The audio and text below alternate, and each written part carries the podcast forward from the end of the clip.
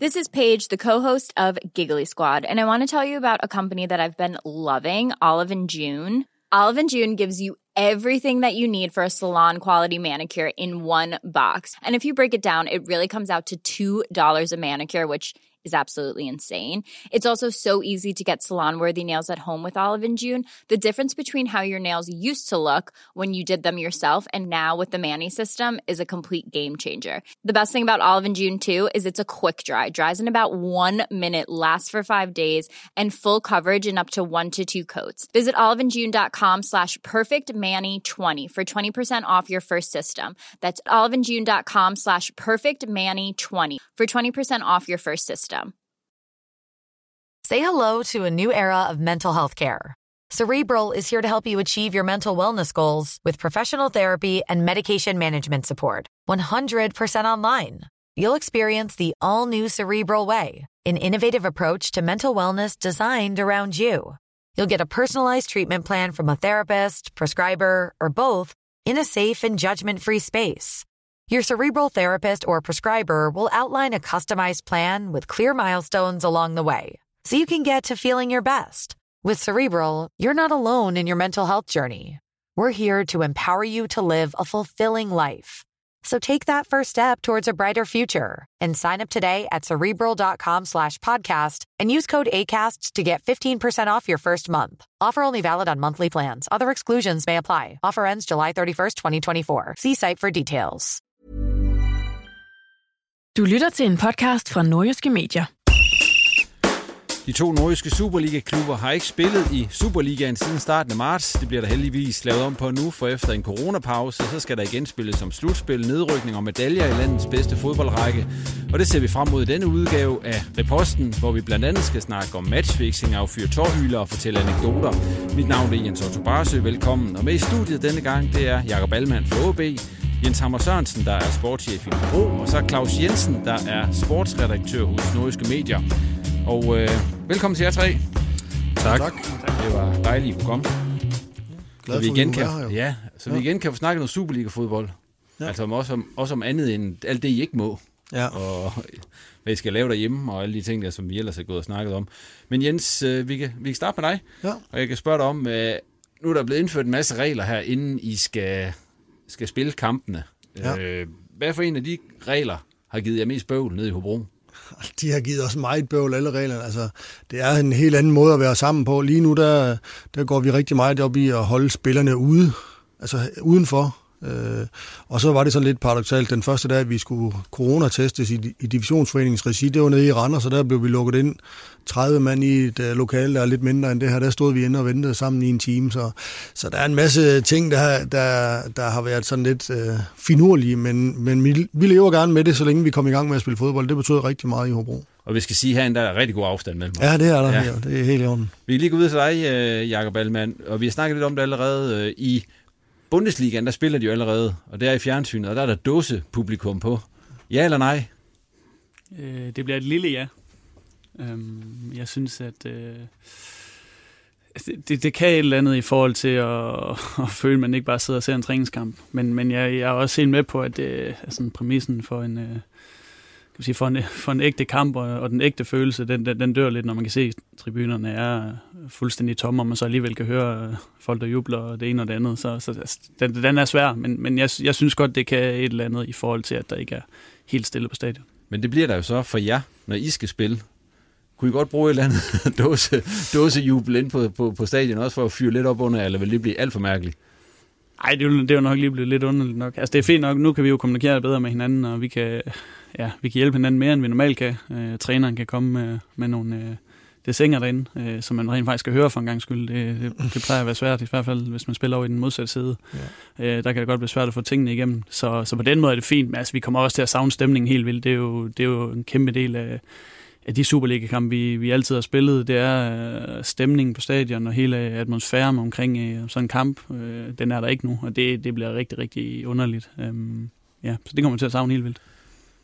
Men det bliver vel også det der med, at man så også kan høre alt, hvad de, alt, hvad de andre siger fra træneren og så videre. Det er vel også lidt, øh, det, nu har jeg prøvet det et par træningskamp. Det er vel lidt sådan specielt. Ja, det er det. Man skal også tænke over, hvor højt man siger tingene nu. Ikke? Det, der er mange ting, der kan blive fanget af, af mikrofonerne og, og, og sådan nogle ting der, så man skal måske lige vare sit sprog lidt. Øh, og man kan sige, at dommeren han, øh, kan måske også høre alt, du lige pludselig råber til og efter ham. Så, så der er nogle andre, nogle andre retningslinjer lige pludselig, som man skal forholde sig til, og det, det tager vi med. Der skal nok komme nogle sjove situationer ud af det, som, øh, som man kan se tilbage og, og grine af.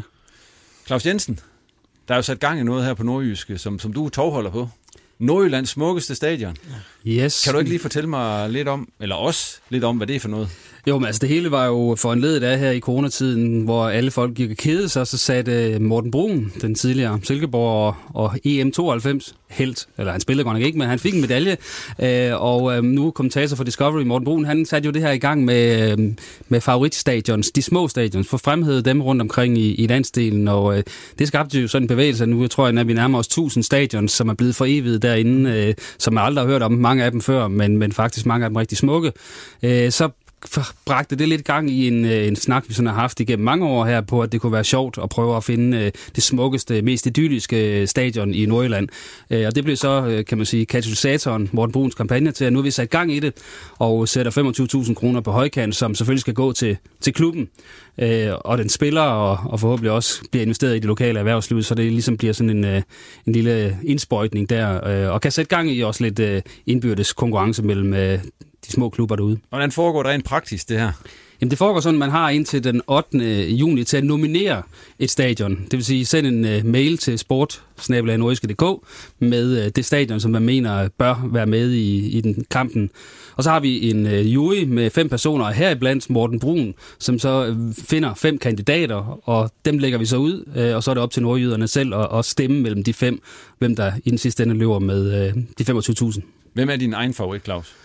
Jeg har ikke nogen favorit. Vi har bare konstateret, at der er rigtig mange smukke stadions rundt omkring. Nu uh, Tisteds gamle stadion for eksempel havde, var jeg slet ikke sådan rigtig bevidst om, fordi jeg har kender jo kun lærbytter som udgangspunkt, uh, når jeg kører til fra Tisted. Men det gamle stadion, som ligger der som sådan en, uh, en gammel uh, nærmest kolosseum der uh, ved siden af, af banen og vandet eller, og, og en hovedvej osv., det, det, det overraskede mig faktisk, hvor, hvor idyllisk det så ud.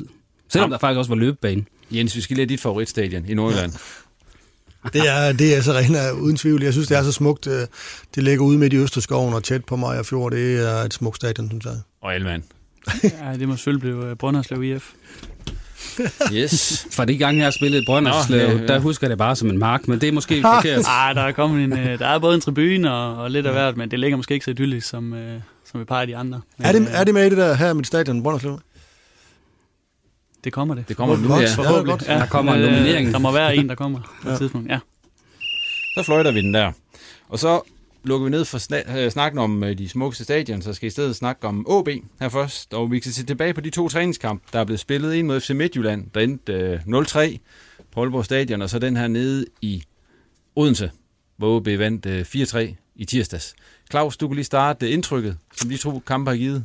Den første kamp, det var noget rod øh, og øh, en øh, masse fejl, og, men heller ikke, kan man sige, en opstilling, der var i nærheden af på noget tidspunkt i den kamp, og ligne den øh, opstilling, som vi kommer til at stille med i premieren. Så jeg tænker, det var tæt på en ubrugelig kamp, og så alligevel var det selvfølgelig for spillerne sikkert fint nok at få 45 minutter i benene, og lige få at vide, at øh, der var et stykke til det højeste niveau i Danmark. I hvert fald, hvis man ikke stiller med de bedste. Øh, men meget mere kunne man ikke få ud af den kamp. Til gengæld kunne man så se i kampen mod OB, hvor man sådan peakede holdet en smule, at øh, der var altså de der øh, offensive øh, øh, relationer, for eksempel mellem øh, Kusk og Klitten for eksempel, som ser ud til at, at blive en due. Øh, de fungerede rigtig fint. Men der var stadigvæk nogle defensive blunder, kan man sige, som øh, var pænt store, øh, som, øh, som i hvert fald nu skal rydde ud, når man lukkede øh, seks mål ind her i de her to træningskampe. Men øh, det kan jo være, at man så bruger det som, øh, som skoleeksempel på, hvad man ikke skal gøre. Øh, og på den anden side, så ved jeg også, at Jacob Friis er ligeglad med at lukke tre mål ind, hvis man selv scorer fire i den anden ende. Så, øh, og det øh, 4-3 over Esbjerg, den tror jeg også, han køber på forhånd. Men lidt, lidt defensiv øh, panderynker, men især kampen med OB viste, at når OB folder sig ud offensivt, så er der noget at komme efter. Jakob, du har jo så rent faktisk spillet i dem begge to. Mm. Hvis du skal sætte på på de her træningskampe, jeg spillet, hvad, vil, hvad, hvad kommer du så frem til?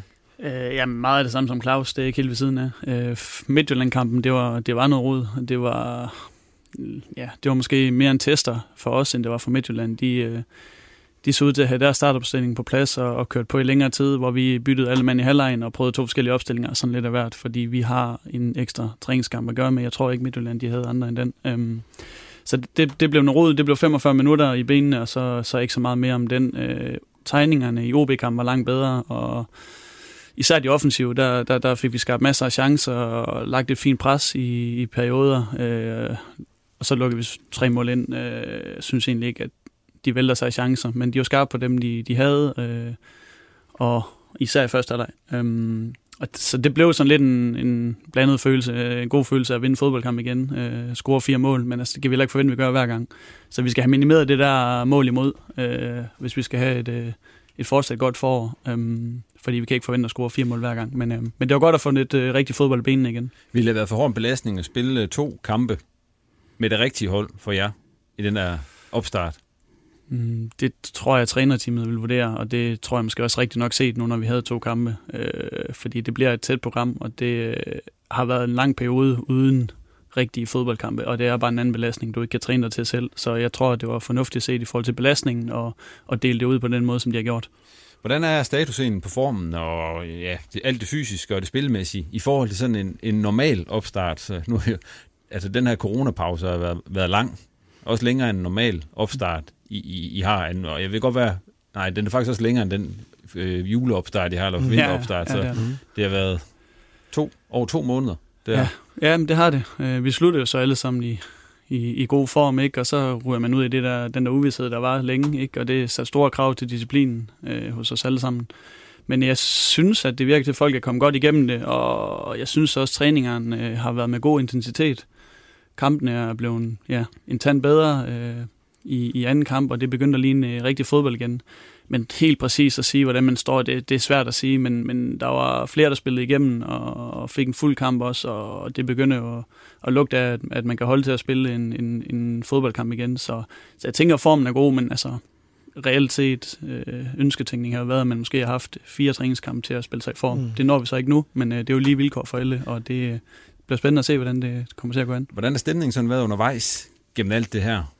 Fordi det har, den der uvidshed, der har været hele tiden, og så så det ud til, at nu skulle I måske ikke spille, og nu skulle I spille. Og, altså, hvordan har I, har I kunnet holde gejsten op, kan man sige?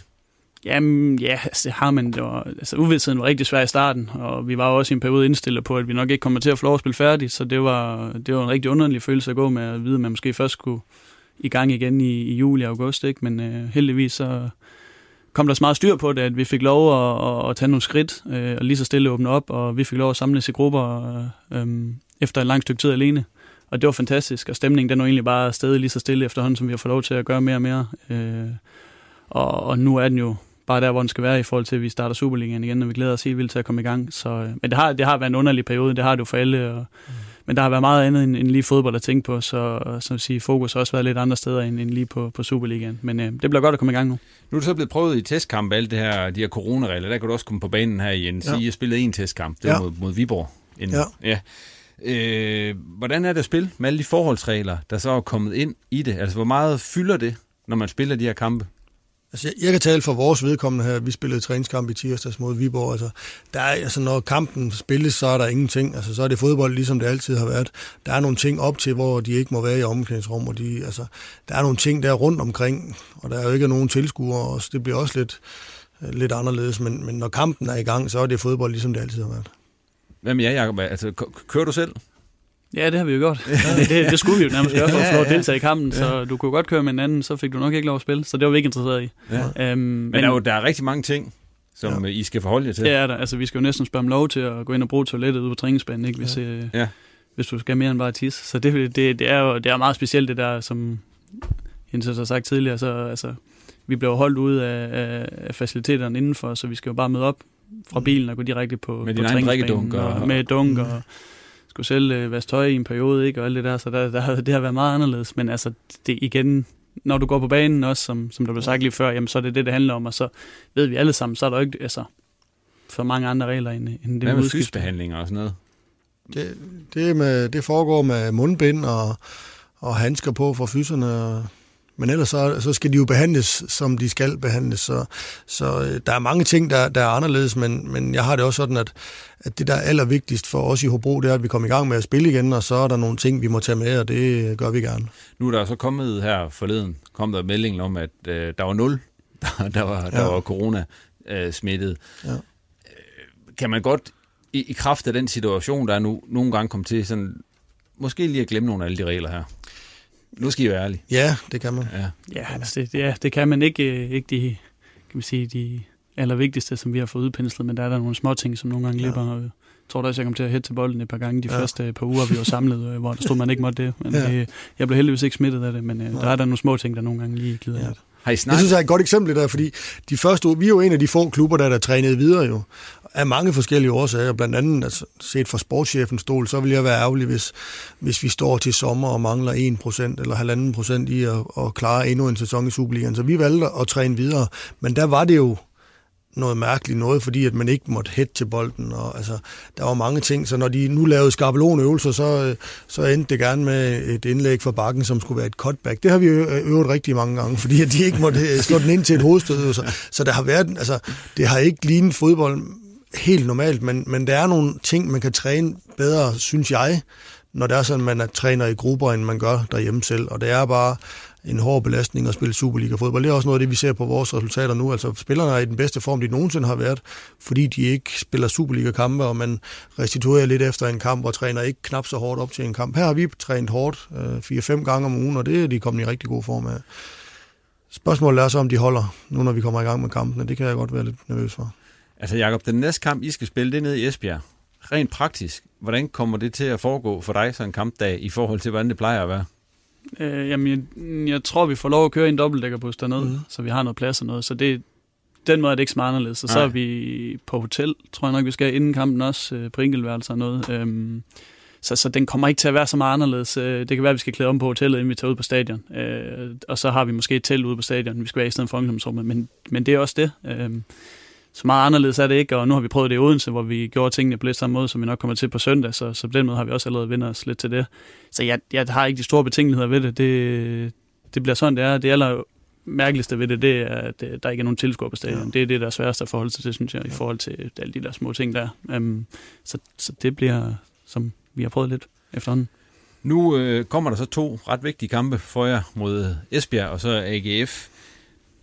De kommer oven på sådan en periode, hvor, hvor I jo ikke har spillet i lang tid. Det er svært at bedømme, hvor man står. Hvordan griber man de kampe an? Vil man gøre det, som man plejer, eller, eller gør man noget anderledes? Nej, vi kommer til at gøre, som vi har gjort øh, ja, hele tiden i foråret, indtil vi blev sat på pause. Vi skal angribe top 6, og det kommer vi også til at gøre i de næste par kampe. Øh, vi satte et øh, solidt aftryk i starten af foråret havde en rigtig god periode, og det, det er den, vi skal ind og køre videre på, den følelse, vi har i holdet, og det, det udtryk, vi har haft, øh, og forhåbentlig den selvtillid, vi har bevaret lidt. Øh, så vi kommer til at angribe det på samme måde, øh, og så må vi så se, øh, om kan man sige, fysikken den holder hele vejen igennem, men vi vil gerne have et aggressivt udtryk, øh, og det kommer vi også til at spille med dernede. Og øh, hvordan det hele kommer til at gå, det er umuligt at sige lige nu efter sådan en periode her, som har været så usædvanlig. Men, øh, men vi kommer til at gribe tingene an, som vi også gjorde inden øh, pausen. Claus, hvad forventer du af de OB-kampe, der kommer nu? En masse drama. Altså, i teorien kan OB jo øh, på søndag stort set øh, være sikre efter kampen i Esbjerg, hvis den kamp, der spilles lige mens vi optager, det, det ender med, at øh, Randers øh, de taber til AGF, og OB så slår Esbjerg, jamen så øh, vil, vil OB være 6 point foran øh, Esbe, eller 6 point foran Randers, og så have øh, en væsentlig bedre målscore, og så kan den jo stort set være hjemme. Men altså, sidste sæson var det et mål, OB manglede for at komme i top 6, og lurer mig om ikke også, vi kommer ud i en gyser af en sidste spillerunde den her gang. Sjov nok er det AGF igen. Og sjov nok igen, og det, det taler også til mig som om, at jamen, det bliver i nogle gyser. Øh, så må man så håbe, at OB de trækker det sidste øh, strå der, men det, det bliver jo langt hen ad vejen tæt på tilfældighed, der kommer til at afgøre det, fordi det er kun to runder, og det er to hold, der, der koldt starter, så, øh, så det, det, der kan komme mange tilfældigheder i spil der. Jeg kan sige for mit vedkommende, at jeg er stor OB-fan i weekendkampen. Ja. Jeg tror Men ikke også, generelt. ja, jeg tror også, der er nogen, der er for OB, der måske kan være store Hobro-fans. Ja. ja, det kan vi ja. blive om. Ja. Ja. Det går over igen. Men Jacob, er, er det lidt, øh, nu kan jeg sige, træls ovenpå øh, sådan en, hvor man, altså der er så meget lagt an på i ski top 6, at det så alligevel bliver sådan lidt, øh, ja, sådan lidt tilfældigt måske, hvad der kommer til at afgøre det her til sidst. Ja. Også oven på sådan en lang pause her. Ja, det ved jeg ikke. Øh, vi ligger jo som vi har ret, og man kan sige, øh, det bliver jo ikke mere tilfældigt, end at alle hold har haft lige vilkår i den her periode, så, så, igen, det, det, det er som det er, og det er, ikke, det er ikke noget, jeg vil stå og sige, det er træls, fordi vi havde en god periode inden. Det, der er nulstillet lidt nu, og så, så må vi ud og køre på og vise, at vi er bedre hold end, end dem, vi skal møde. Øh, og vi har haft de samme vilkår, som de har, så, så det, det afgør vi helt selv. Der er ikke nogen undskyldninger. Claus, normalt så vil jeg spørge dig her, øh, kommer de i top 6, kommer de ikke i top 6, men det er vel nærmest umuligt at, at spå om. Ja, jeg vil sige, at øh, det er vel nok trods alt 60-40 til OB, fordi de har et forspring, som det er lige nu, og et, og et, et okay slutprogram. Så, så de har da klart øh, større chancer for at komme i top 6, end de ikke har. Men det er klart, at øh, der skal ikke så meget til, som sagt, før det hele det, øh, det kan vælte. Øh, og så øh, må man sige, så står vi jo i en situation, hvor sæsonen simpelthen er, er blevet en fiasko, for med det hold OB har, så skal de bare i top 6. Øh, og hvis det så for anden år i træk glipper, jamen, så kan der være nok så mange positive tendenser, som ret hurtigt ligesom bliver, bliver faret væk, og, og så bliver det overordnede billede bare, at det var noget, noget møg. Så var den der. Fløjten altså. Jakob, hvis vi lige skal snakke lidt om dig, ja. så øh, er det jo en hemmelighed. Du, øh, du har en rekord, altså det er dig, der er rekordindehaver på mandskabet i øjeblikket på et punkt, og det er med hensyn til gul kort. Oh, ja, ja. ja. ja du også spillet mange kampe. Det var ikke målene. Nej, nej. nej, det, nej, det kommer vi til. ja, Men du har 49 gul kort i Superligaen. Ja. Men aldrig et rødt. Mm. Det er selvkontrol. Ja, det er det. Ja. det. Ja, på den ene side er det, og så på den anden side er det ikke helt. Men øh, det, vil sige, det brænder ikke helt brænder ikke helt sammen for mig. Nej. Øh, nej, ja. ja men det, jeg, jeg tænker, når du kan undgå at få det andet gule kort, hvorfor kan du så ikke undgå at få det først? Ja, men jeg, det, det sætter også sin, sine begrænsninger. Der er ikke noget værd, jeg ved, end at, at løbe rundt med et gult kort. Jeg kan huske, at jeg i en kamp mod Brøndby for nogle år siden efterhånden fik et efter en, tre minutter. Og det var en, den værste dialog, jeg nogensinde har haft med mig selv ind i hovedet om, at øh, nu skal jeg ikke spille, som jeg plejer. Og det, det var jo det var forfærdeligt at prøve, fordi det, øh, det er øh, en måde, øh, jeg spiller på, øh, en del af min spillestil, og kan man sige, og ja, ikke altid være lige øh, betænksom, men også, og, også byde de store drenge op til dans. Øhm, jeg har ikke altid været den største, og det er jeg heller ikke nu, når jeg møder nogle af dem i, i Superligaen, men, men jeg har forsøgt altid at kan man sige, give igen, uanset hvor store de er, og aldrig sådan lade mig kyse, øh, for ligesom at, at vise, at, øh, at jeg er der, altså uanset hvor, hvor hårdt de kommer. Øhm, og det har også nogle gange rodet mig ud i nogle situationer, der ikke altid er lige øh, smart, og så har jeg fået gul kort for det, og, og det tager jeg gerne med. Øh, det er en del af spillet. Øhm, men øh, der er ikke, altså, der er ikke noget værd, jeg ved, end hvis en, min øh, medspiller for eksempel heller ikke giver sig 100% i en duel, eller, eller, eller tager en takling, eller et eller andet, og så er man også nødt til selv at stå inden for det først, før man kan forlange det andre, øh, og det forsøger jeg så vidt muligt at gøre, øh, og nogle gange så er det så kommet lidt over. Hvor mange af de gule kort, du har fået, nu går ikke ud fra, at du kan huske dem alle sammen, Nej, ikke, alt, men, men, men, men øh, hvor mange af dem har været sådan, øh, hvis du sådan procentvis skal sige det, hvor mange af dem har så været øh, sådan helt bevidst med vilje, at man tager, for det gør man vel nogle gange. Og, og hvor, mange, hvor mange af dem er bare fordi, fordi, fordi, man bare, fordi man bare er for langsom? Ja, der er ikke mange, der har været decideret med vilje, det er der ikke. Der har måske været en enkelt eller to små øh, hævnaktioner, uden det har været... Øh, deciderede svinestreger, men, men, men resten det er jo noget, der kommer, når man satser i en takling, og så kommer den anden måske først, og så ved du godt, at du havner med et gult kort. Så der, det er meget, meget få, der har været øh, sådan noget, jeg har tænkt over inden. Så har der været en lidt konfrontationer med dommeren en gang imellem, jeg heller ikke altid har været så god til at håndtere. Øhm, det er måske blevet lidt med alderen. Jeg har ikke fået så mange i, den, i, den her sæson. Må jeg bryde ind her? Ja, selvfølgelig. Det er fordi, altså, vi tre var jo investeret i en uh, situation nede i Hobro i en reserveholdskamp på et tidspunkt, hvor jeg Klaus synes jo... Ja, Claus også. Han, var, han, står, han står midt imellem os. hvor jeg synes, at uh, han slap med et billigt uh, gul kort uh, i en, i en reserveholdskamp dernede, men, men og så gik bølgerne sådan lidt højt frem og tilbage her.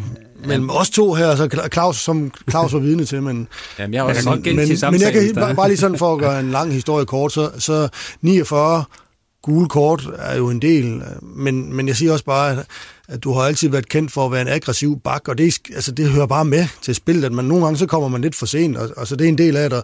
Og som jeg kan sige øh, øh helt 100% øh, med det gode ryge rygte, du har, så har der ikke været svinestreger altså, altså, decideret imellem, og det er bare en del af spillet, det er, at man får et gult kort en gang imellem. Så har vi uh, slået en streg over den situation. Jeg kan godt huske, men det var også, og det var heller ikke, det var også en af de lidt uh, grimmere. Ja, der var ikke mange chancer for at nå bolden, men uh, jeg mener, det var Sabi, der lige var en ja, for hurtig, og ja, jeg var træt. Så. Han er også for hurtig for mig, kan jeg sige. ja. men, og, og, og Jens Sammer så sikkert uh, 10 millioner fly ja, ud af vinduet. Ja, det, det gjorde de så alligevel. Ja, ja, det, ja, det, skal, det skal du ikke have skyld for. Hvad hedder det? Men rødt kort, øh, at det er også en præstation, du ikke har fået det endnu så, et eller andet sted. Jo, jo, som, ja, så altså med den spillestil, jeg har, så og der er nok også nogen, der mener, jeg, jeg er sluppet for det et par gange, hvor jeg måske skulle have haft det. Men ikke, der har ikke været nogen decideret, hvor jeg tænker, at jeg har lavet et eller andet fuldstændig øh, hjernedødt, som giver et stensikkert rødt kort. Og det, det er selvfølgelig også noget, der ligger sådan bevidst i mig, at jeg aldrig vil forsøge at lave taklinger så slemme, at jeg, at jeg kan skade modstilleren. Men ja, det, altså, det, det, er en, det er en del af, min spillestil at, at, at være involveret i nogle uh, situationer, som også nogle gange kan tage gul kort. Altså, det er ikke noget, jeg kommer til at ændre en hel masse på. Du så det, det, det, står ikke på bucketlisten, det røde kort. Altså, man skal jo næsten have prøvet det. Ja, ja, og ah, jeg har forhåbentlig en del år i mig nu, så det kan være, det når, når at komme, men det er ikke noget, jeg kommer til at gå efter. Bestemt ikke. Nu øh, var du så lige lidt ind på det, inden jeg kom ind på de gule kort. Det var det med målene. Ja. Tre mål i knap 200 Superliga-kampe. Hm. Er det, går det der på? Ja, det gør det. Det gør det. Jeg synes, jeg har værktøjen til at have lavet en del flere mål, og jeg må sige, jeg har jo også haft chancen til at lave en del flere mål, men jeg har ikke været kold nok i situationerne. Øhm, og den kan vi egentlig ja, svare meget, meget kort på, at det er ikke godt nok. Den øh, måde OB spiller på, også med høje aggressive backs, og der skal deltage i det offensive og har øh, carte blanche til bare at gå med en gang imellem, så, så skal det kan flere mål af sig. Øhm, men øh, det har ikke været tilfældet, og det ærger mig rigtig meget. Øh, det kan jeg også stadig nå ændre på, men, øh, men indtil nu har det ikke været godt nok. Er du, er du overrasket nok over, at han ikke har skudt flere mål, Claus? Ja, hvis man ser på, hvor mange gange han har været i feltet, jo, så, så vil han nok selv mene, at han skulle have, have scoret mere, men først og fremmest tror jeg egentlig måske hellere, at Jakob vil have endnu flere assists på sin, øh, sit CV, end nødvendigvis målene, fordi øh, hvis man så ser på, mange gange han har været feltet og slået den ind over, så har det nok været øh, for ringe en udnyttelse, og der kan man sige, den, det indlæg, som du øh, sætter til Tom van Wert mod Brøndby for eksempel, der synes jeg, man kunne se på dig, at det var ekstremt vigtigt at få lavet et indlæg, der sad lige i skabet, og som gav et mål, og som øh, kunne give et hak i bæltet, fordi at du nok har følt, at der, der var for mange, hvor kan man sige, angriberens løb, og dit indlæg ikke var koordineret. Ja, men helt sikkert. Det betyder øh, rigtig meget for mig sidst der, og det, det gør det generelt som bak. Der er det lige så meget sidste, der tæller, og det har også i perioder, har vi heller ikke haft øh, nok af dem. Men er det din skyld, Jakob, eller er det øh, dem, der så skal ramme din indlæg skyld? Ej, det nemmeste er jo at sige, at jeg aldrig bliver spillet god nok til at score, eller de aldrig øh, ja. ved, hvor de skal løbe hen, når jeg slår det rigtige indlæg. Men ja. øh, nej, altså, det, det er selvfølgelig lidt en blanding. Også, øh, øh, kan man sige, man har spillet nogle chancer forholdsvis store, som så ikke er blevet sparket ind, og nogle gange så kan du, jeg tror min første assist i Superligaen, der gav jeg kusbolden på midten af banen, så driblede han tre mand, og så lagde den over i krydset, og så fik jeg en assist på den, ikke? Nogle gange er det lidt misvisende det der, men, men, men set over så lang tid, som mange kampe jeg har spillet, så, så skulle jeg have, have flere på den konto også. Hvordan, er det noget, I træner meget så? Det der, fordi det, det, det er jo meget med timing at gøre, fordi når, jeg har jo set rigtig mange OB-kampe, mm. og jeg tænker også nogle gange, det er da utroligt alle de indlæg, der kommer fra dig, som, hvorfor der ikke står en, en medspiller der. Jamen, altså, det tænker jeg godt nok også tit. ja, ja. Men nej, altså ja, vi træner det meget, det gør vi. Vi træner nogle mønstre, hvor vi gerne vil have bolden hen, og vi er nogle øh, specielle positioner. Men, men en ting er, at det er på banen, og, og du kan stille det op, og så nu løber de tre angriber derhen, og så skal du bare spille bolden hen. Men i kamp, så mangler der måske en, eller der er en, der dækker godt op, eller og du vælger en forkert løsning, eller rammer en lidt skævt. Altså, der er så mange ting, der går galt i en kamp, at det ikke bare er så lige til bare lige at træne den. Men jeg synes, på det seneste har vi arbejdet rigtig meget med strukturen, når vi kommer ned bag forsvaret. Og det håber jeg også, at man kommer til at kunne se øh, endnu mere her i foråret, at, at, at vi får lagt øh, den del på. Du har været med i rigtig mange år efterhånden, Jacob. Øh, ja. Og hvad for nogle ting har du især fokus på nu? Har det ændret sig gennem årene? Hmm. Sådan i forhold til... Ja, som man siger, i starten som ung spiller, der handler det jo bare om, at altså, der, der, der handler det om dig selv. Du skal bevise, at du er dygtig nok til at være en del af truppen, så, så der koncentrerer jeg mig kun om mig selv, og jeg skulle være den bedste til træning hver dag, og den allerbedste version af mig selv, når vi spillede kampene. Det ville jeg stadigvæk gerne, men på det tidspunkt, der betød det bare alverden, at jeg havde spillet godt. Ikke så meget, hvordan holdet havde klaret sig, men, men man skulle bare bevise, at man var dygtig nok, fordi at, at man skulle ind i, i den her trup, og man skulle ind på holdet og, og sådan noget der. Hvor jeg nu øh, kan se et lidt større billede, og jeg har bevist mig i perioder, men øh, jeg kæmper stadig hver dag på træningsbanen for at være den, den bedste version af mig selv og fortsætte at udvikle mig. Øhm, men jeg har måske lidt mere en, en tendens til også at se det store billede og, og prøve at ja, arbejde, som, som det kommer helt naturligt med alderen, og, og få skubbet noget selvtillid ind i nogle af de unge drenge, der kommer op og tager lidt hånd om dem, og, og, og forsøge at kan man sige, skabe det bedste udgangspunkt for holdet, og ikke, og ikke kun for mig selv. Øh, det, det blev sådan en meget naturlig del. Og så er der så det med alt det fysiske, er mange aspekter af fodbolden, der har ændret sig de sidste 10 år, og vi bliver jo målt på mm. den ene og den anden måde nu. Ikke? Og, altså, jeg tror, jeg løber den bedste biptest. Den løber jeg bedre nu, end jeg gjorde, da jeg var 22 for eksempel, fordi der har været så meget fokus på, at man skal have sprintmeter i benene, og det ene og det andet. Så på den måde er der også mange ting, der ændrer sig. Øhm, så, så jeg har måske også stå endnu skarpere, når vi har startet op efter en pause osv. Der er meget snart det der med, at man bliver klogere, jo ældre man bliver som fodboldspiller. Altså, man løber ikke så mange meter, måske, eller klogere meter, end det man gjorde. Kan, ja. kan du mærke det? Eller, Nej, eller? jeg synes jo faktisk, at jeg føler, at jeg løber det længste, jeg nogensinde har gjort i de kampe, vi spiller nu, også fordi øh, spillet måske udvikle sig lidt i en retning, og hvis ikke øh, du kan... Du skal ikke venstre bak, det er mest... Øh, Nej, det er nok altså, mere ind på det kan godt være, at jeg nogle gange placerer ja. mig klogere, og det håber jeg, at jeg gør. Øhm, men, øh, men nej, jeg, jeg synes ikke, at, øh, at jeg løber meget mindre nu, end jeg gjorde tidligere. Du runder 30 næste gang, hmm. og har kontrakt halvandet år nu, som jeg lige har, har opklaret. Ja, har, kan kunne se det. Ja. Er du nået til et sted i karrieren nu, hvor, du sådan, hvor, det, hvor det er OB nu? Altså, der er fokus på resten af karrieren, eller tænker du stadig, det kan være, at jeg skal noget andet? Nej, det tænker jeg bestemt ikke. Øh, det er ikke sådan, jeg bare ligger mig tilfreds nu med at øh, være i OB, og så håber jeg får forlænget, og så kan jeg lade mig tilbage. Bestemt ikke, overhovedet ikke. Øh, også fordi jeg har mistet et par vigtige år i min karriere tidligere, så jeg vil have alt ud af den her karriere, jeg overhovedet kan få. Og så kan man godt sige, ja, jeg har været i klubben i rigtig mange år, og det er så ikke bare nemmest at forsøge at blive her, men, men så vil jeg aldrig sætte mig ned og kigge på det, fordi så bliver det bare en sovebud for mig, øhm, og det er jeg overhovedet ikke interesseret i. Øhm, så så altså, jeg, jeg, jeg kigger ikke så langt frem lige nu. Jeg forsøger at være den bedste udgave af mig selv og, og få nogle gode kampe her øh, i slutningen af sæsonen, og så må vi se, hvad der skal ske. Der er også øh, to parter, der skal blive enige om, hvad, hvad der måske skal, øh, skal ske. Så, øh, så jeg tager lidt tingene, som det kommer, øh, og har ikke opgivet drømmen om at, og, og så, at, at prøve noget andet på et tidspunkt. Men jeg er også øh, klar over, at jeg har ikke fri valg på alle hylder. Den driller den fløjt herover. Den er sådan lidt rusten efter en lang pause, men øh, den kom der. Tak for det, Jacob, og held og lykke med den resterende del. Nu skal vi til at sige foråret. Der bliver det jo ikke, det bliver hen over sommeren, men den resterende del af, af denne Superliga-sæson. Ja, tak. Du lytter til en podcast fra Nordjyske Medier. Vil du høre mere af det lyd, vi laver, så gå ind på nordjyske.dk og tryk på lyt. Ved I hvad? Øh, inden vi går videre med Hobro-snakken, så synes jeg, skal vi ikke tage anekdoterunden? Og der skal det handle om øh, sommerkampe ja. har jeg skrevet. Ja. Normalt, når vi kommer frem, fra eksempel omkring nu, så går I på ferie normalt, og så øh, er I afsted en måneds tid og så videre, og så, og så kommer I tilbage og skal spille sommerkampe. Det kommer I jo nok ikke til i år. Det er i hvert fald nogle meget sene sommerkamp. Så. Men det, den er, det er sådan en fælles anekdote, jeg har sendt rundt, og det har været den mest bemærkelsesværdige sommerkamp, du har været involveret i. Og Jens Hammer, ja. du har få lov til at starte. Det var da dejligt. Ja. Jeg kan, altså, der er en, der står klart i min erindring her øh, den sommer, vi afleverede Thomasberg til, til Randers, der var vi rundt i, i nabolaget og spillede træningskampe. Vi spillede en tre, tre kampe, inden vi gik på sommerferie. Der spillede vi op mod Kvik Ålestrup. Øh, der førte vi 7-0, da der manglede øh, kvarters tid. Så blev jeg skiftet ind, og så øh, løb alle de andre. Jeg skulle spille i midterforsvaret for Hobro, så løb alle de andre frem. Øh, og så stod der lige præcis 7-5 de scorede fem mål på mig i løbet af et kvarter. Den kampen er endte 9-5, men der kan jeg godt sige, at der var jeg lidt irriteret bagefter. Men Kvik Ålstrup, hvad spiller de De spillede, jeg tror... Serie 2? Ja, ja, Serie 2 et stykke. Men der var nogle unge fyre, der løb frem, og kan jeg, kan jeg huske, så... Øh, det er en kamp, jeg helst ikke snakker ret meget med. Der var det ikke nok med snuhed, Nej. som var kommet med. det var imod.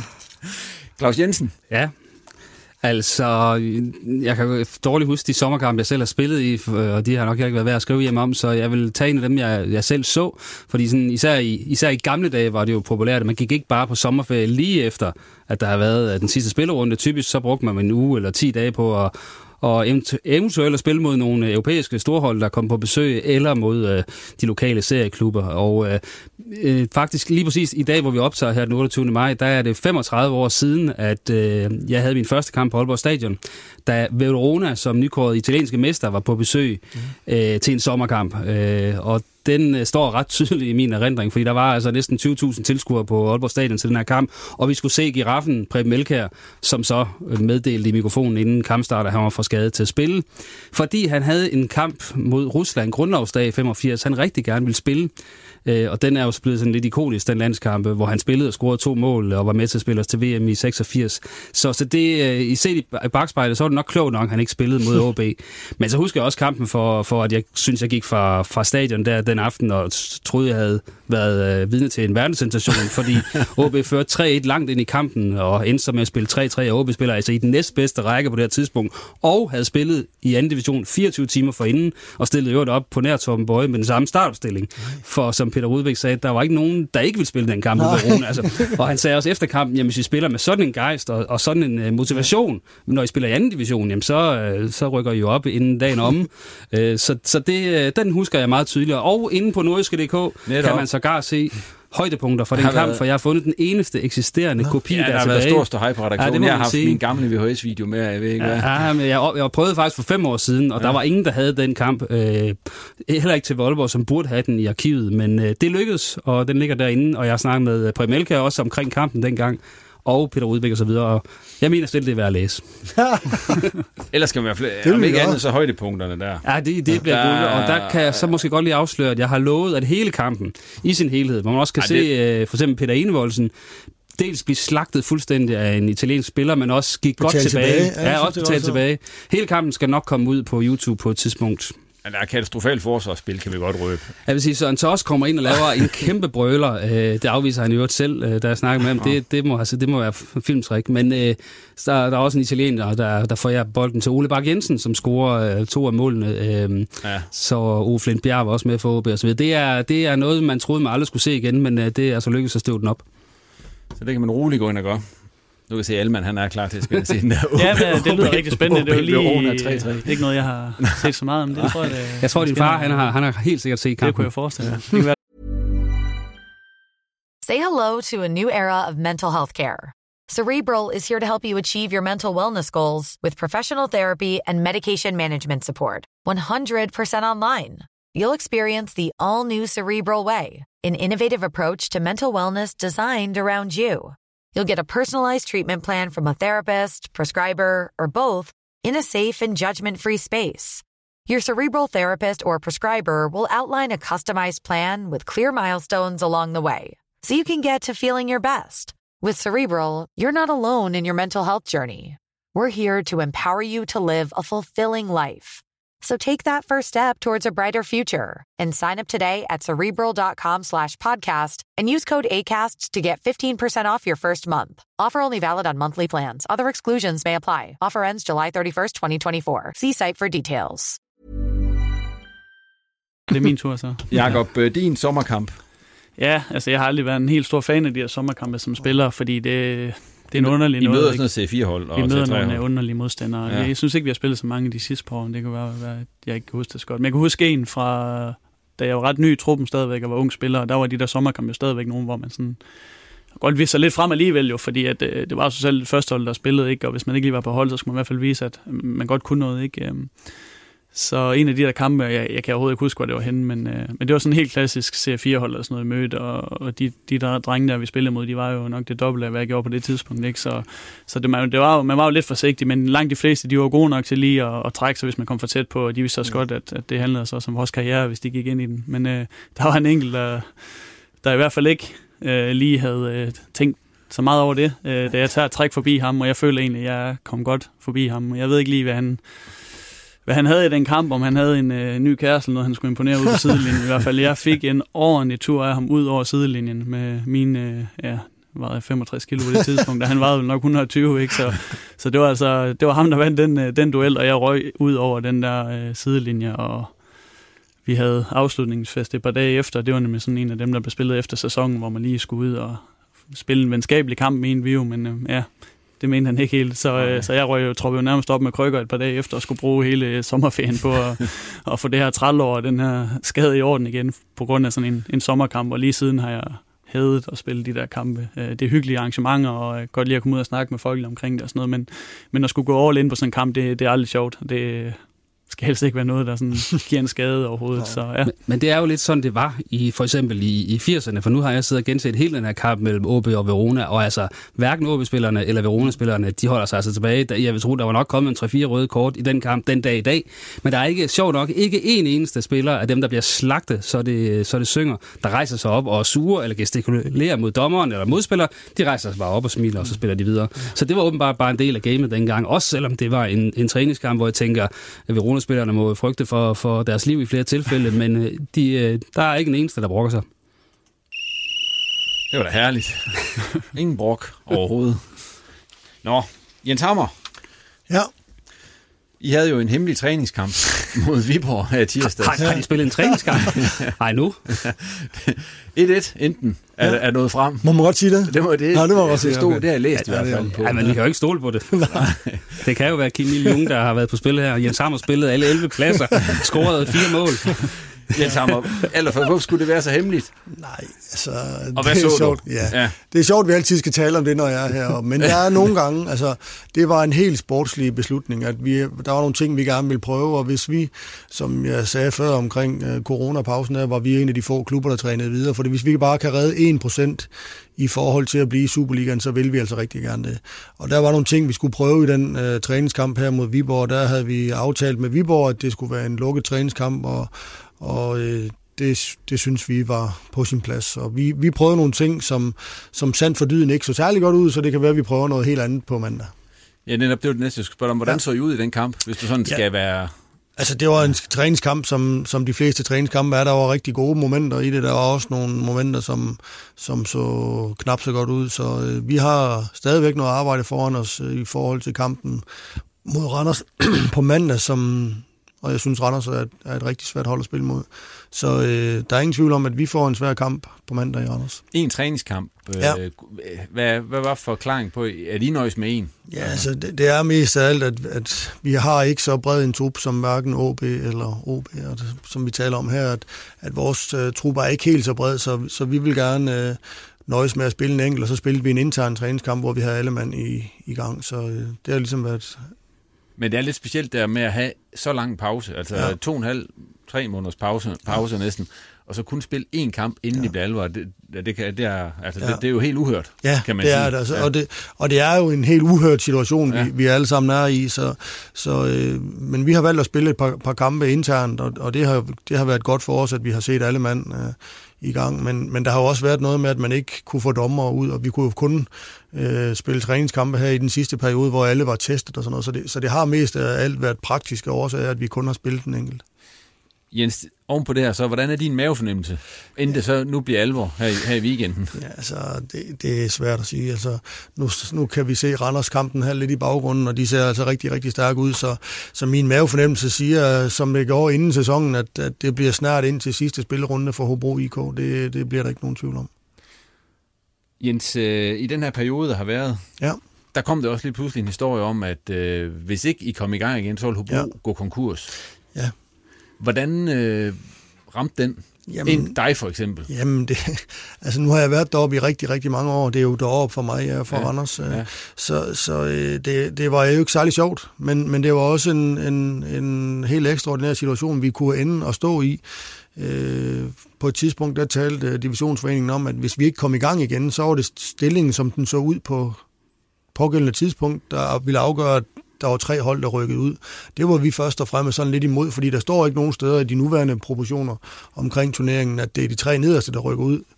Der er jo, vi går jo over i to puljer nu, øh, hvor OB de forhåbentlig kommer med i top 6, og vi andre vi skal spille det der, de øh, to fireholdsgrupper, hvor at de to nederste hold i de Øh, firemandsgrupper, der, eller fireholdsgrupper, de rykker ud, og tredjepladsen i de to grupper får ret til at spille en kamp om at undgå at rykke ud. Så, så der synes vi, at vi havde placeret os, og det er en lang historie, er jo egentlig, at vi synes faktisk, at vi har lavet en god sæson indtil videre, at vi ligger på den tredje plads, der, der gør, at vi, vi kan få en playoff-kamp, og, og hvis vi sad i sommerferien, øh, inden sæsonen gik i gang i Hobro, og sagde, at med tre nedrykkere, øh, hvis det ser ud som om, at vi skal spille den der playoff-kamp, så har jeg nok taget imod den inden sæsonen. Så vi synes faktisk langt hen ad vejen, at vi har leveret en fin sæson, og vi har fået point mod alle holdene. Men, men, men hvis vi var blevet tv- tvangsnedrykket der, og tv-pengene ikke var kommet, så havde det set rigtig sort ud i Hobro IK. Den der konkurs, den kommer jo så ikke, fordi nu kommer Nej, det. nu men, kommer vi i gang med at spille. Ja, men hvordan ser det ud af rent økonomisk? Nu får I så tv-penge, men Ja. ja. alt det andet, altså, øh, hvor hårdt bliver I ramt økonomisk af det her? Jamen, altså, der er ikke nogen tvivl om, at jeg tror, at den her coronavirus, der, den kan blive, træffe og blive rigtig alvorlig for professionel fodbold på verdensplan. Altså, vi, man kan sige, at en fodboldklub lever af tre ben. En, en matchday øh, indkom, som, som, som jo kommer på, på hjemmekampene, og så er der noget, der hedder sponsorer, og så er der noget, der hedder tv-penge. Der er ligesom tre ben der. Og jeg kan godt se, at den med sponsorerne der kan, hvis der ikke er nogen virksomheder, der laver et, et overskud, så, så er det svært for os at få sponsorer, fordi vi lever af virksomhedernes overskud. Så, så det kan blive ganske alvorligt. Altså det må, det må vi sige, og, og, og nede hos os, der, der har det været tradition, at når vi har spillet i Superligaen, så er det største ben, det har været tv-pengene. Og det var det, øh, vi ikke var helt sikre på, at ville komme, hvis turneringen den blev aflyst lige nu og her. Så vi var rigtig, rigtig glade for at komme i gang igen. Men på sigt kan det, kan det træffe og blive alvorligt for, for professionel fodbold som sådan. Noget i sådan at komme til at, at lave sådan nogle planer for, Altså, hvad, der, hvad, hvad det vil... Hvis I gik konkurs, hvad der så skulle gøres? Nej, Nej. Altså, så, så langt nåede vi aldrig, men, men, men vi har jo hele tiden planer om, hvordan det ser ud, fordi at, at vi altid har været for lille en klub til at spille i de rækker, vi har spillet i, så vi har altid opereret med et, A- og et B-scenarie, og, og nogle gange så hedder det, om man, man spiller Superliga eller første division, og de første år, jeg var deroppe, var det jo nogle helt andre. Der var det, om man var i Danmark eller Jyllandsserien, så, så det har vi altid opereret med flere planer, så øh, det har ikke været anderledes den her omgang, end det er lige nu. Jens, øh, I har nogle spillere, der er kontraktudløb om, om en måned, ja. faktisk. Øh, det er otte spillere. Ja. Og blandt syv. dem... Syv? Ja. ja.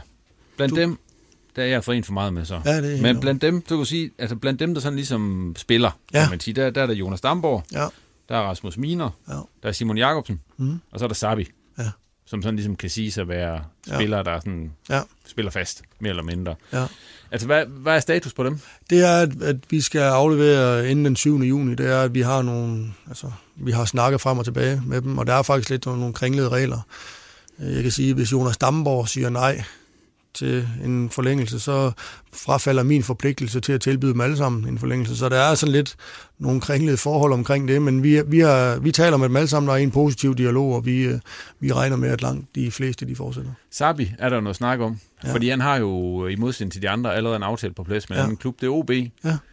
Øh, det er lidt en kringlet situation. Det er en meget, det er en meget kringlet altså, situation. Hvis de andre er kringlet, så er den rigtig kringlet. Det er Ja. for at sige det på godt jysk, så er det en træls situation for alle parter. For OB, for Sabi og for Hobro IK, det er det. Øh, altså, han står og, og har skrevet en kontrakt først i, i syvende med en af de, de største fodboldklubber i dansk øh, fodbold.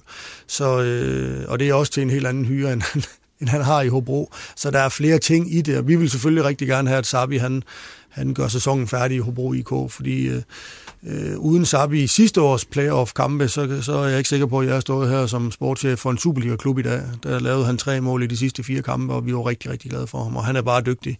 Så vi vil gerne have, at han fortsætter her, men der er som sagt flere parter, der skal være enige. Tror du på, at I kan blive enige om den? Fordi at øh, OB har jo også en interesse i at få ham, fordi de kommer muligvis også til at spille nogle kampe, der ja, er ret vigtige. Ja, ja. Altså, det, det, er, det er en svær sag at løse.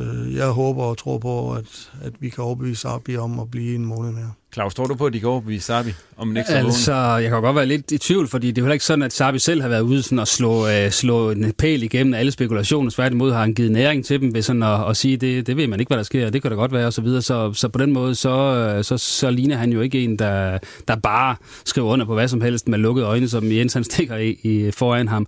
Men altså, der er vel også usikkerhed om, hvorvidt han rent faktisk må spille for OB i juli. Det, det må han ikke. Nej, okay. Det er der ikke usikkerhed om. Det er, altså, han, skal, han må kun han, hæve hyren, hvis det er, han får, ja. får den, og den er betragteligt større, som du siger. Ja. Og, øh, men altså, ja, øh, ja, så kan han gå rundt i juli og, og lave ingenting og, og hyre og måske få øh, 50% med løn. Det er så øh, den situation, han står i. Og, ja. og det må være en træls at have som sportschef, tænker jeg, fordi man har ikke rigtig hørt om problemer i nogle af de andre klubber. Der har det været sådan lidt force majeure, at man har gjort det. Ja. Og øh, det tænker jeg også, du godt kunne have tænkt dig, at det bare var et pindestrøg, og så vil vi videre. Ja. Ja, og det, det, det var faktisk det, vi håbede, at, at der ville komme igennem divisionsforeningen, at der kom noget fra central hold, som, som gjorde, at alle automatisk bare var forlænget i en måned.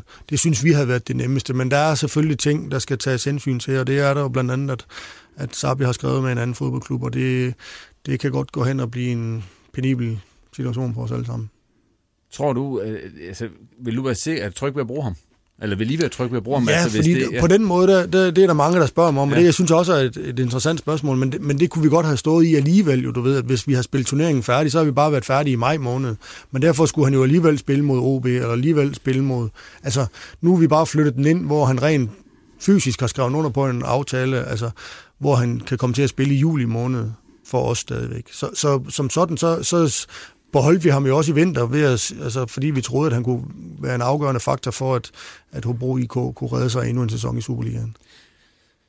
Vi må se, hvad der sker Ja. med den Sabi-sag der. Men ja. øh, de seneste måneder her, hvad har den betydet for, for den, eller de planer, som du skal have klar. Ja. til den kommende sæson? Altså, hvor er du hen i den proces nu, Jens? Det er jo skubbet det hele nu, men, men jeg kan sige, at det er jo en helt atypisk situation, fordi hvis det nu havde været ganske almindelig turnering, så havde, jeg har været rundt på de danske stadioner og set en masse fodbold. Både øh, fordi vi gerne vil forberede os rigtig godt på de modstandere, vi skal spille mod, men også fordi vi gerne vil planlægge nye spillere til næste år, og så ser jeg en masse første divisionsfodbold og anden division og alverdens ting og sager.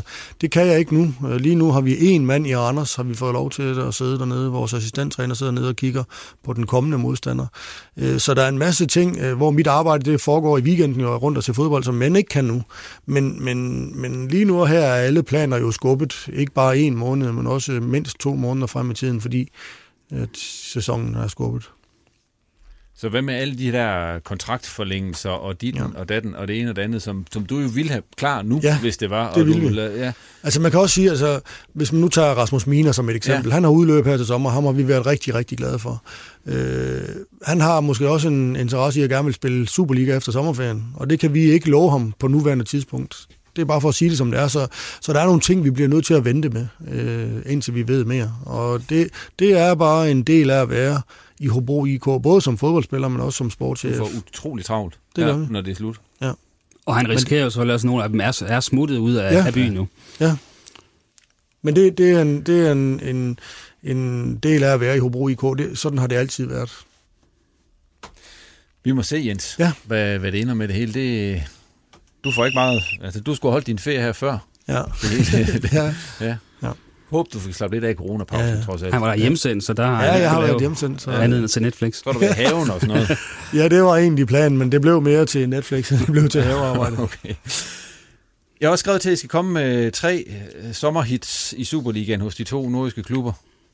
Nu er I jo, altså... øh, I har jo ikke haft mulighed for at komme ud og kigge på træningen så meget og så videre. Så, men Nej, Jacob, jeg du, kan, altså, i hensyn til Hobro kan jeg jo bare lukke øjnene og så pege på en, men det kommer jeg så til. Ja, ja, men, ja. men Jacob, du har jo set dine holdkammerater løbe rundt derude. Mm. Både med afstand og nu også med taklinger og det hele. Ja. Hvem bliver tre sommerhits ude hos jer? Øh, jamen, altså, jeg har egentlig valgt sådan, dem, der måske er sådan lidt mere ukendte. Ikke? Ja. Øh, vi, vi kender jo alle sammen en, en del af spillerne, der har spillet meget, men Ja. øh, jeg vil sige sådan en som øh, Oliver Klitten har set øh, Mm. forholdsvis skarp ud og fået en del spilletid, og synes, han er vokset med opgaven.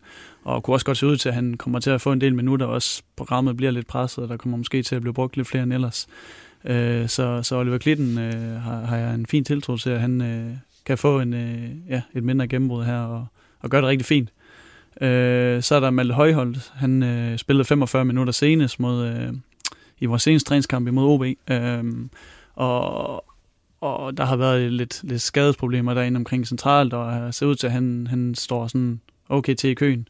Øh, og ham har jeg egentlig også en, øh, en, en fin fidus til, hvis man sådan skal kigge på dem, der, der kommer lidt som, som de unge. Øhm, så havde jeg egentlig, som den tredje, havde jeg egentlig tænkt mig en for Hobro, uden jeg har set dem en hel masse, men, ja, det var egentlig, men nu har vi snakket så meget om Sabi, men det var egentlig bare en forhåbning fra min side af, at de fandt ud af det, og han så øh, havde motivationen og, og ville betale tilbage til, til sin klub Hobro, der har gjort rigtig meget for ham.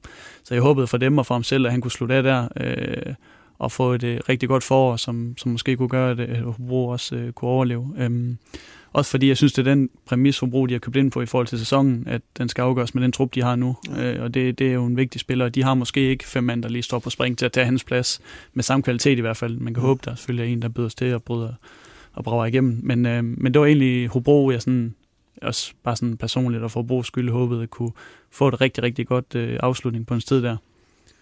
Tak for det, Jacob. Yes. Øh, Claus, har du... Øh, Jamen, øh, du jeg har har, godt blande dem. Ja, men jeg har, har også øh, tre i alt, vil jeg sige. Ja. Og jeg havde sådan set også Oliver Klitten øverst, fordi øh, han har jo ikke spillet voldsomt meget, men det har han gjort øh, blandt andet jo øh, mod OB. Han kommer formentlig også til at starte ved at vurdere mod Esbjerg, fordi Tom van Ver er ude, øh, og Lukas Andersen formentlig heller ikke kan starte den kamp, så, så kommer Oliver Klitten til at spille den kamp.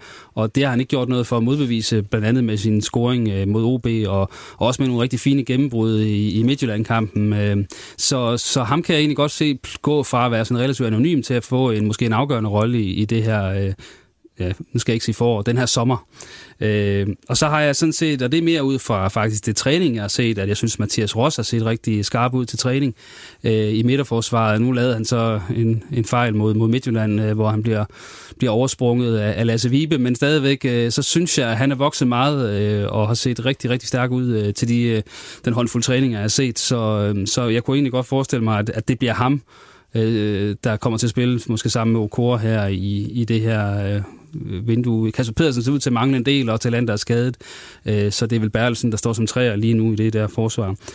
Og så har jeg peget på en Hobro-spiller, og det, det er jo mere et håb, end det er noget, jeg kan sådan begrunde rent fagligt, men det er, at på Alexander Kirkevold, han øh, kommer ud øh, og brænder, brænder sommeren af for Hobro, for det tror jeg, han skal øh, mere eller mindre, hvis Hobro skal, skal redde sig. Især nu, hvor måske Sabi ikke spiller de afgørende kampe, så, så har de altså brug for, for målpål.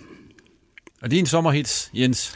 Ja, jeg har to for Hobro og en enkelt for OB. Hvis ja. vi starter med OB, så er en af mine helt store favoritter i Aalborg været Kasper Kusk, og han er bare en rigtig dygtig spiller, og især når vejret er godt, og nu kommer vi til at spille fodbold i juli måned, så, så tænker jeg, at han kommer til at brænde banerne af rundt omkring, og han har jo været sådan lidt ind og ude af det fodboldhold der, og øh, været en lang periode ude, og nu ser det ud som om, at han, han har fået fat i noget, der ligner noget igen, og og han er bare en fantastisk fodboldspiller at følge, synes jeg. Jeg har haft hans far som træner to gange, der har ødelagt min karriere, både i Randers og i Hobro, og Kasper siden han var en lille dreng, så, så øh, han er bare en dejlig dreng, og en, en ualmindelig dejlig dreng, vil jeg sige, og så håber jeg ham alt det bedste, og jeg tror rent faktisk på, at han bliver rigtig god her hen over sommeren. Må kan jeg lige knytte en ja, kommentar, fordi ja. det, det, han har set god ud, Kusk, ja. og han fik en rigtig god start på foråret, og det, en af de ting, der, der gjorde det, var også, at jeg har aldrig set ham stå så skarp, som han gjorde, da ja. vi kom tilbage fra, fra vinterferien. Vi trænede os sammen nogle gange hen over vinteren, og altså, det er sådan, nu har jeg også kendt Kasper en del år, øhm, og det er måske ikke altid der, han, øh, Nej. kan man sige, ikke et, at han ikke har gjort det, men jeg har i hvert fald aldrig set ham stå så skarpt, som han gjorde i vinters, og, og det, det smitter bare af, når man har en god opstart, og man kommer mm. godt tilbage, fit tilbage, og man kommer til at, at få hele opstarten med, øh, og, og der var han, der var han god, og han var stærk, og han løb øh, længere end rigtig mange andre i en biptest. Og, ja. og så den der position nogle gange, som han har spillet, som den der hængende mm. angriber, eller hvad vi kalder det, den, den har også passet ham rigtig fint. Øhm, så jeg tror også på, at Kusk han ja. kommer til at være rigtig god. kommer til at spille, når det er varmt også. Ja, oh, det, det er varmt, ja, lige ja, præcis, og ja. alle de ting der. Men, ja. øh, men han har også han har fået noget hårdhed ind, og han går også til den til træning mere, end han har gjort tidligere, og det, det klæder ham også rigtig godt. Ja. Og fået, øh, fået øh, hovedet op, om man så må sige. Altså, det er også nogle, øh, når han har fået lidt hug her i posten for, for sådan at gå med en lidt, øh, lidt ladet attitude og så videre. Der synes jeg også lige som om, at han har brugt vinterpausen til lige at tænke, okay, øh, vil jeg det her, eller vil jeg ikke det her? Øh, så det ser også positivt ud. Han står på min liste som, som den, der ikke lige noget med, men, men øverst blandt, blandt øh, boblerne. De to Hobro hits, ja, Jens. Ja, der, der, det er også en af dem, der, som, som vi håber brænder igennem her i løbet af foråret og sommeren. Det er vores amerikanske ven Christian Kappis, som jeg synes, der har været rigtig mange dygtige fodboldspillere igennem øh, Hobro IK, og men jeg må sige, det er, det er mange år siden, jeg har set en spiller være så, øh, så dygtig med begge ben og kan afvikle sine ting så hurtigt som Kappis. Han har kun 20 år og, og allerede været inde omkring det amerikanske landshold. Øh, han har en stor fremtid foran sig, og som Clausen siger med, at hvis vi skal gøre os forhåbninger om at, at blive i Superligaen, så skal Paul i gang med at score nogle mål, men vi skal også altså, have noget mere spil øh, på de andres halvdel, og der vi håber vi på, at Kappis han kan, kan bidrage med noget øh, til vores offensiv, og det glæder jeg mig til at følge. Og så den sidste, jeg har taget, det er en af mine favoritter. En, så også en dreng, jeg har kendt siden han var en lille dreng, Edgar Babajan, som, som er vokset op i Randers, og, og han ser ud som om, at han er ved at få sat sine ting sammen til at kunne, kunne både, altså vi, vi synes, vi, han har døjet lidt både med at lave lidt for få mål og lidt for få assist ved at spille så mange kampe, som han har gjort i Hobro IK. Og øh, han ser rigtig god ud lige nu, og vi håber, at han, øh, at han brænder banerne af her i, i løbet af sommeren. Tak for dem. Velkommen. Og øh, inden vi når til, til tårhylerne, hvor vi jo ved, at Claus han er trænet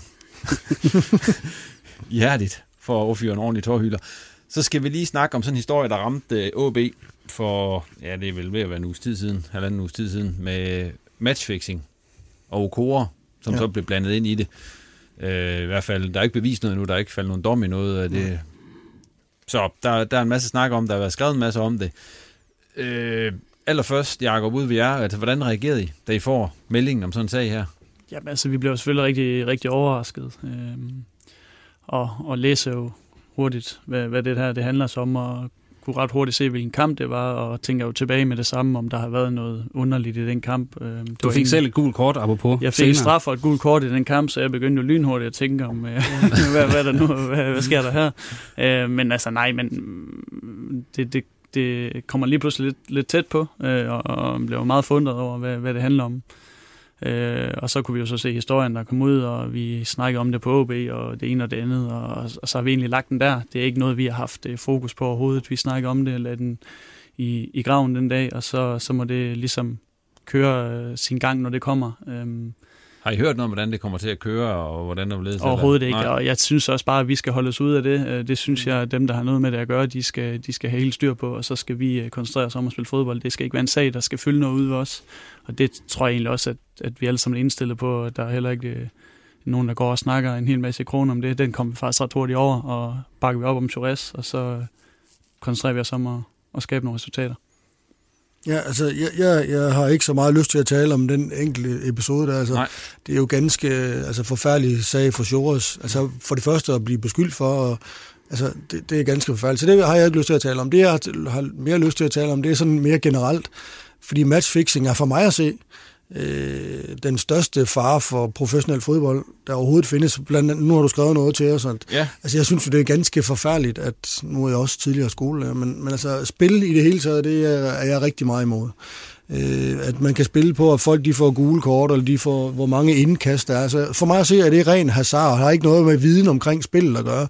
Så, så alle sådan nogle ting, der synes jeg, skal elimineres fra, hvor, fra de der spilmuligheder, øh, hvor, det, hvor det er enkelte personer, der kan afgøre et vædemål. Det synes jeg er forfærdeligt. Men også de ting, der har været. Nu har der været en Roskilde-sag, nu har der været hvor øh, Sønderjyske sagen for nogle år siden. Altså, hvis folk ikke kommer på stadion og kan regne med, at de 11 spillere, der spiller for Hobro IK i vores tilfælde, de gør alt, hvad de kan for at vinde en fodboldkamp, så er der ikke nogen sport for mig at se. Så er der ikke noget grundlag for at, at spille fodboldkampe rundt omkring. Så det, det siger jeg, det er den største fare for professionel fodbold, det er matchfixing. Men problemet, Jens, som jeg så også har lagt lidt op til, det er jo også, at nu, det er jo ikke længere kampafgørende ting. Det Nej, der, altså, og det er altså, forfærdeligt. Det skal ud. Hvis nu, hvis nu øh, for eksempel, man kan jo spille på hvor mange indkast, der skal Jamen, være i den man. kamp her. Ja, så, og første indkast og Ja. ja. første hjørnespark og sådan. Altså, og du skal ikke bilde mig ind, nu siger jeg ikke, øh, Jacob, du skal du, men altså, øh, om du sparker ud fire gange til et indkast ved et uheld, det er jo ingen, der, der vil kunne se. Nej, et det skal eller jeg andet jævnligt jo. Så. Ja.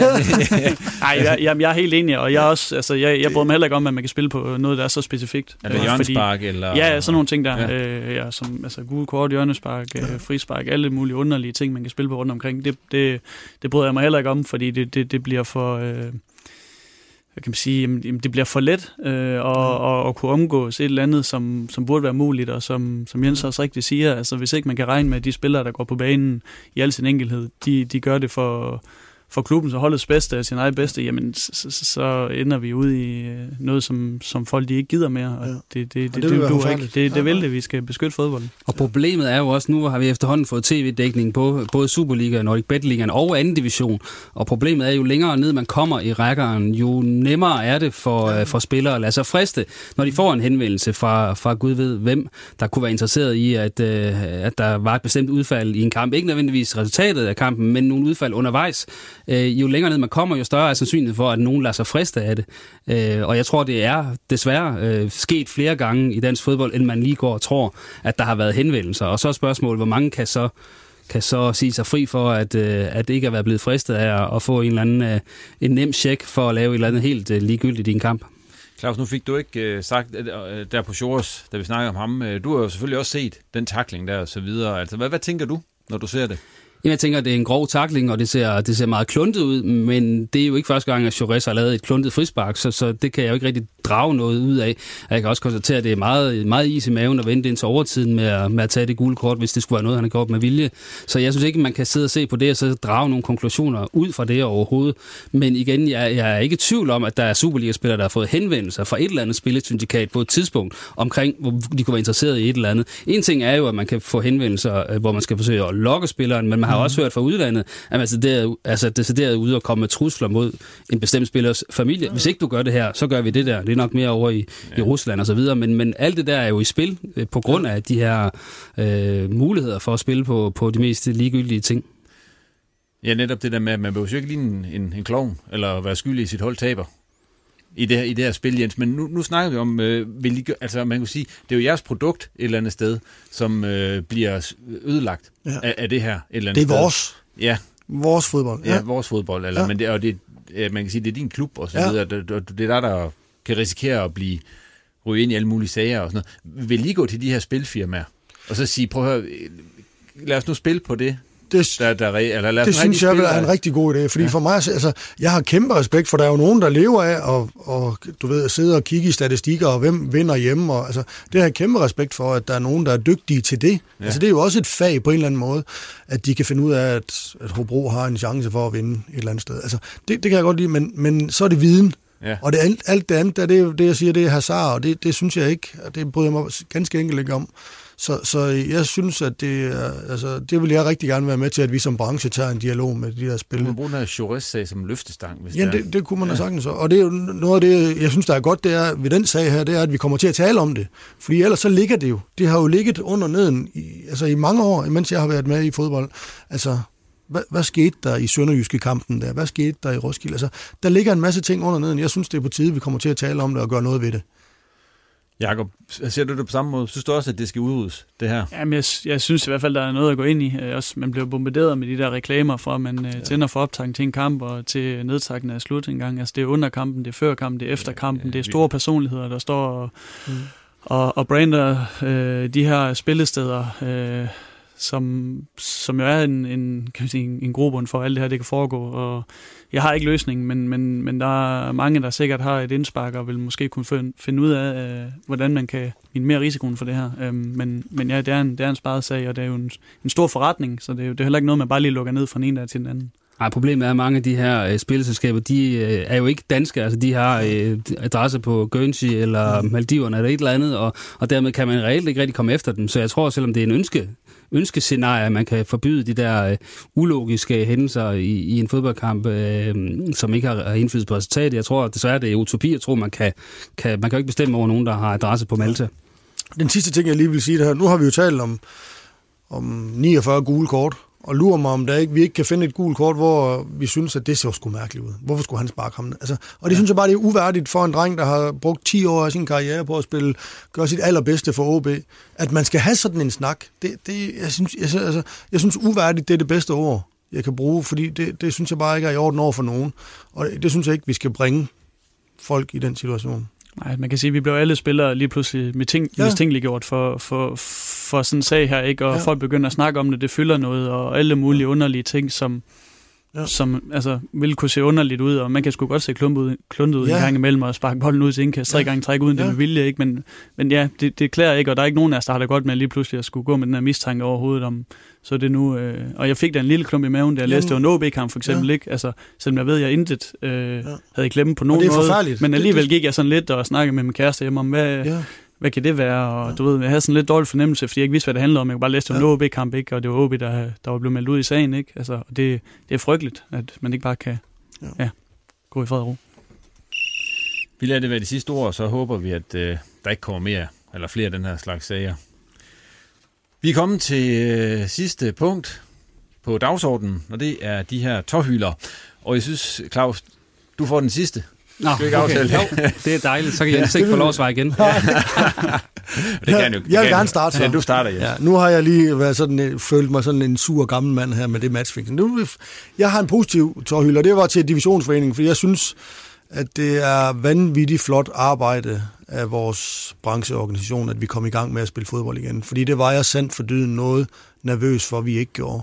Øh, og det må jeg bare sige, at hvad der er lavet af arbejde i den divisionsforening i forhold til at tale med politikere og få de, de rigtige steder hen, det, det, er, det er jeg vanvittigt stolt af at være en del af, og det, det må jeg bare sige, de har lavet et rigtig godt stykke arbejde. Så vi, vi er rigtig glade for at komme i gang med at spille fodbold igen, og det skylder vi divisionsforeningen en stor tak for. Alman? Ja, min bliver også positiv. Nu øh, står vi her, og Superligaen er startet i dag, så synes jeg, vi skal slutte af med at være lidt uh, positiv. Men det er egentlig det er den regel, uh, der er blevet indført med, at der er mulighed for fem udskiftninger. Den har været uh, meget omtalt og diskuteret, og nogen er for, og nogen er imod. Men jeg, jeg kan egentlig godt lide det som spiller. Øh, vi kommer fra en periode, hvor vi ikke har spillet en fodboldkamp i tre måneder, og ikke har kunnet træne regelmæssigt, og det ene og det andet. Og så har der altid været nogen, der siger, at de, de skal da kunne spille øh, to kampe nu, øh, to gange om måneden, eller hvor ofte det nu bliver. Det er jeg ikke helt selv styr over endnu, 100%, men jeg ved, at det bliver et tæt program også, fordi vi har pokalkampe. Så jeg synes egentlig, at, at det er en fin regel, der giver muligheden for en gang imellem os at, at, at spare og og, og fordele spilletiden ud over flere spillere. Øh, så er der lidt i forhold til, hvor brede trupper man har, og, og det vil sige FCK og Midtjylland og ja, nogen af os selv er måske gladere for reglen, end, end, end man er i Hobro i forhold til, at, at, at truppen ikke nødvendigvis er, øh, er lige, lige så bred. Øhm, men også i tanke på næste sæson, at det vil være ærgerligt, at der er fire spillere i hver trup, der går i stykker, og ja. jeg ved, at sæsonen næste år starter meget hurtigt efter det nuværende. Og hvis vi kan udrydde nogle af de her spor fra coronakrisen i forhold til at trække dem ind i næste sæson også, ved at der er flere spillere, der kommer helt skinnet igennem det her program og, og står klar og, og skaber en, en, en bedre næste sæson, så synes jeg, det er værd at tage med, at den her regelændring er, er, er trådt i kraft. Tak for den, Jacob. Og Claus Jensen. Ja, men øh, nu hvor Jens Hammer er her, så bliver jeg jo nødt til at give ham en over skinnebenet for de her lukkede træningskampe og, og fastholde endnu en gang, at jeg tror, at de sådan rent kommercielt taber mere ved ikke at få kampen omtalt, end de vinder på, på ikke at, at give Thomas Berg for mange tricks. Så den skal jeg lige klemme øh, ja. over på de skinneben.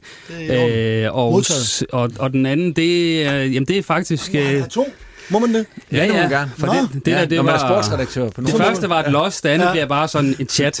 øh, og det, Han er jo træner, så du Jens, så meget han er ja, det er ja, ja. Og, og, øh, nej, det er de der jubelscener, vi har set i Bundesligaen, øh, hvor, ja. hvor man ikke rigtig må være glad, og man skal prøve at, at stå og give high fives med afstand og, og albu og alt det. Altså, hvis alle spillere er testet, og det er negativt, så lad dem dog for søren kramme hinanden og gå helt amok.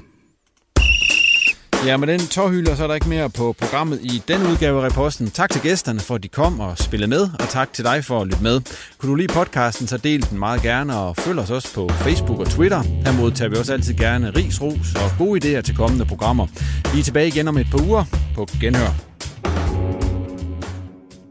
Du har lyttet til en podcast fra Nordjyske Medier. Botox Cosmetic, out of botulinum toxin A, FDA approved for over 20 years. So, talk to your specialist to see if Botox Cosmetic is right for you. For full prescribing information, including boxed warning, visit BotoxCosmetic.com or call 877-351-0300. Remember to ask for Botox Cosmetic by name.